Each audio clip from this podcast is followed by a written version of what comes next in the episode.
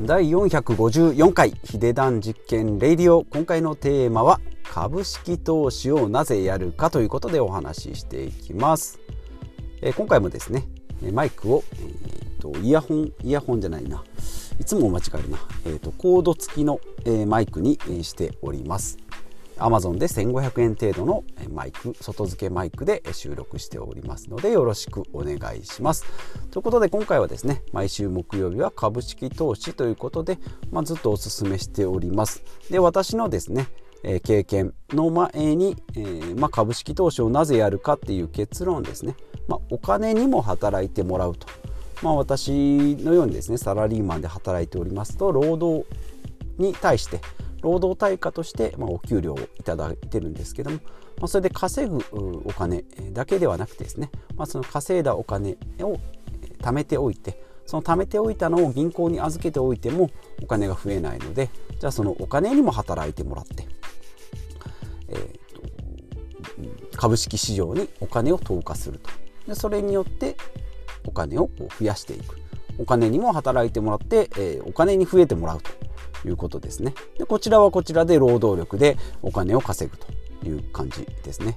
はい。でまあ副業なんていうと、まあ、その最たるもんでいろんなところにこうお金を投資してって、えー、ま不動産だとか、まあ、副業だとかですね、まあ、そういったところでお金を稼いでそのお金をまた資産運用で回していくということですね、まあ、これ貯金が100万円の人と100億の人と投資っていうのはポチって押せば一緒ですのでじゃあ1%ですよ。100万円の人だと 1, 1万円ですし100億の人は1億円の利益が出る、まあ、税金だなんだありますけれども、えー、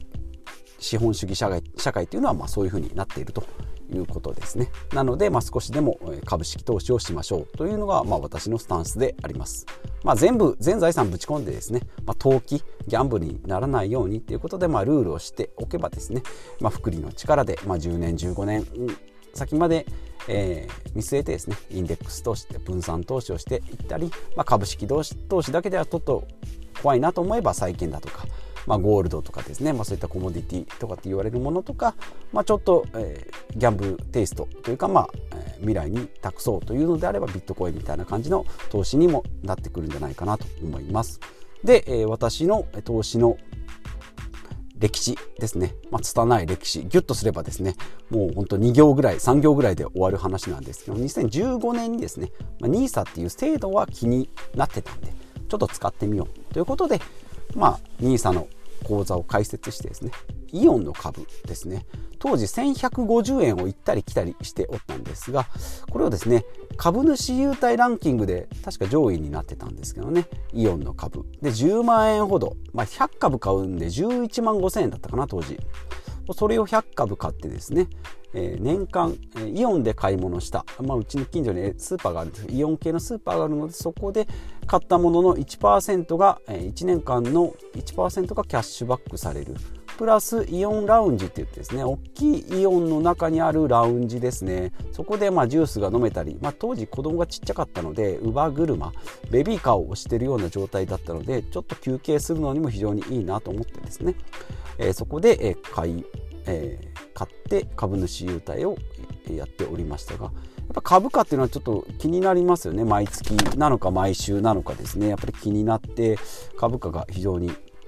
上がったり、まあ、当時は上がってたんですけどちょっと下がるとですね資産がちょっと減ったなというふうになってたので精神的にもあまりよろしくないなと思って1150円の株価がですね、まあ、要は11万5000円の株が19万円ぐらいになってですねあもうこれちょっと売った方がいいんじゃないかなと思って、まあ、ちょっと下がったところ1850円ですので18万5000円ぐらいのところで売って、えー、利益確定してですね、まあ、トータル7万円ですねの収益。11万5000円が18万円。になったということで、まあ、株主優待も含めて、まあ、最初は成功に、えー、なったんですけども、まあ、今このじゃあ10年2015年からなんで7年か。で見てたら当時1150円のものがですねマックス3380円に要は33万8000円になってたと。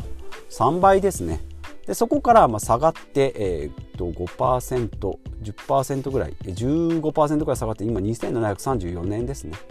まあ、持ってたらという川山用にはなるんですけれども、まあ、これですねやっぱり1社で持ってると例えばこの間にですね、まあ、倒産はしなかったですけどもし倒産してたらですね、まあ、紙切れになってたっていうこともありえますので、まあ、精神衛生上、まあ、良くないなと思ってですねそこからは積立 NISA に変えました。ですので、まあ、毎月ですね。NISA だと120万円かけ5年で600万円の投資が、えー、税税率が控除税金が優遇されます。で積立 NISA の場合は年間40万円かける20年ということで、まあ、800万円ですね。まあ NISA より金額も多いし期間も長いので分散投資ができますよ。ということで、まあ、積立 NISA を始めてでそこからですね年間40万円夫婦で80万円の投資をしております。で、まあ、これをやる原資としては生命保険と医療保険ですね。民間の、えー保険を全部解約してですね、まあ、月23万円払ってたので、まあ、これを解約してそのお金を積み立て NISA に回して。でジュニア NISA もあったので、まあ、これをですね学資保険これも1万円2万円やってたのをですね解約してその元本と一緒にジュニア NISA を始めると。ジュニア NISA2023 年来年までなんですけども年間80万円かける3年ということで240万円の投資ができますよと。いうことでこれ今やっております。まあまだ途中ですね。あと今年で3年目になるのか。なので今240万円のうち180万超えた200万円ぐらいですかね、えー、を投資しておりますでイデコですねあとはイデコなんですが個人型拠出年金ということでもこれ会社によってですね企業年金と一緒に個人型の拠出の年金ということで年間企業年金があるところはですね、えー、金額が下がるんですが私の場合は1万2000円ぐらいですね、えー、年間3えーと、年間？14万4000円か。の、えー、投資になっております。でプラスアルファですね。ここまでは税制優遇があるんですけどプラスアルファでクレジットカードの投資ってことで楽天証券と SBI 証券。ですね。NISA 口座は全て SBI 証券なんですけどもクレカ投資はですね SBI で5万円、えー、楽天証券で月5万円ずつやっております。もうこれずっと続けると資産なくなるかもしれないんですけど、まあ、とりあえずですね最初だけやってみようと思っております。あともプラスアルファで ETF とかですね、えー、やっております。でプラスアルファでビットコインですね、えー、資産の1から3%ぐらいを目安にやっておりますので、えー、と今1%ぐらいかな、えー、を投資ビビットコインに投資しておりますがこれはビットコインは積み立てじゃないですね、まあ、スポット買いって言ってまあ気分が乗った時に買おうっていう感じですね、まあ、売ると税金結構まだまだ高いのでねこの辺はずっと持っておきたいなというふうに思います。で、まあ、最初に言いましたけども株式投資をなぜやるかということでお金にも働いてもらうということで、まあ、投資はですね税金かかりますので、まあ、右肩上がりになるだろうということなんですがその中でもですね税制優遇を使って、えー、お得に使えるところが積み立て NISA ジュニア NISA イデコを使って、まあ、プラスアルファでクレカクレジットカードの投資であればポイントがつきます0.5%で250円でたかだかに250円かと思うかもしれないんですけど0.5%ですね。株株式投資の0.5%っていうのは結構インパクトがでかくてですね。大体年利でいうと3から5%ですねで、えーまあ、10年15年投資していけば福利の力でどんどん増えていくということに対して0.5%なのでやっぱりインパクトとしては大きいのかなというふうに思います。で、まあ、銀行のですね、え金利が0.001%とかって言われておりますので、1000万円を貯金したところでですね、100円だとか、まあ、よく言って 1000, 1000円ぐらいか、えー、になるので、まあ、これじゃあ1年間で、え金利もらったところでですね生活の足しにもなんないよってことなので、まあ、株式投資ですね。3から5%、まあ、3から5%は平均なんですけどやっぱり10年15年やっていかないと3から5%にならないと。コロナショックでですね3割ぐらいズドーンと落ちればですねマイナス30%になりますしコロナ後のですね景気の回復でいきますと150%とか200%ぐらいに叩き出すっていう数字もありますのでその短期間23年見ればですね乱高下っていうのは結構大きいんですけれどもまあこの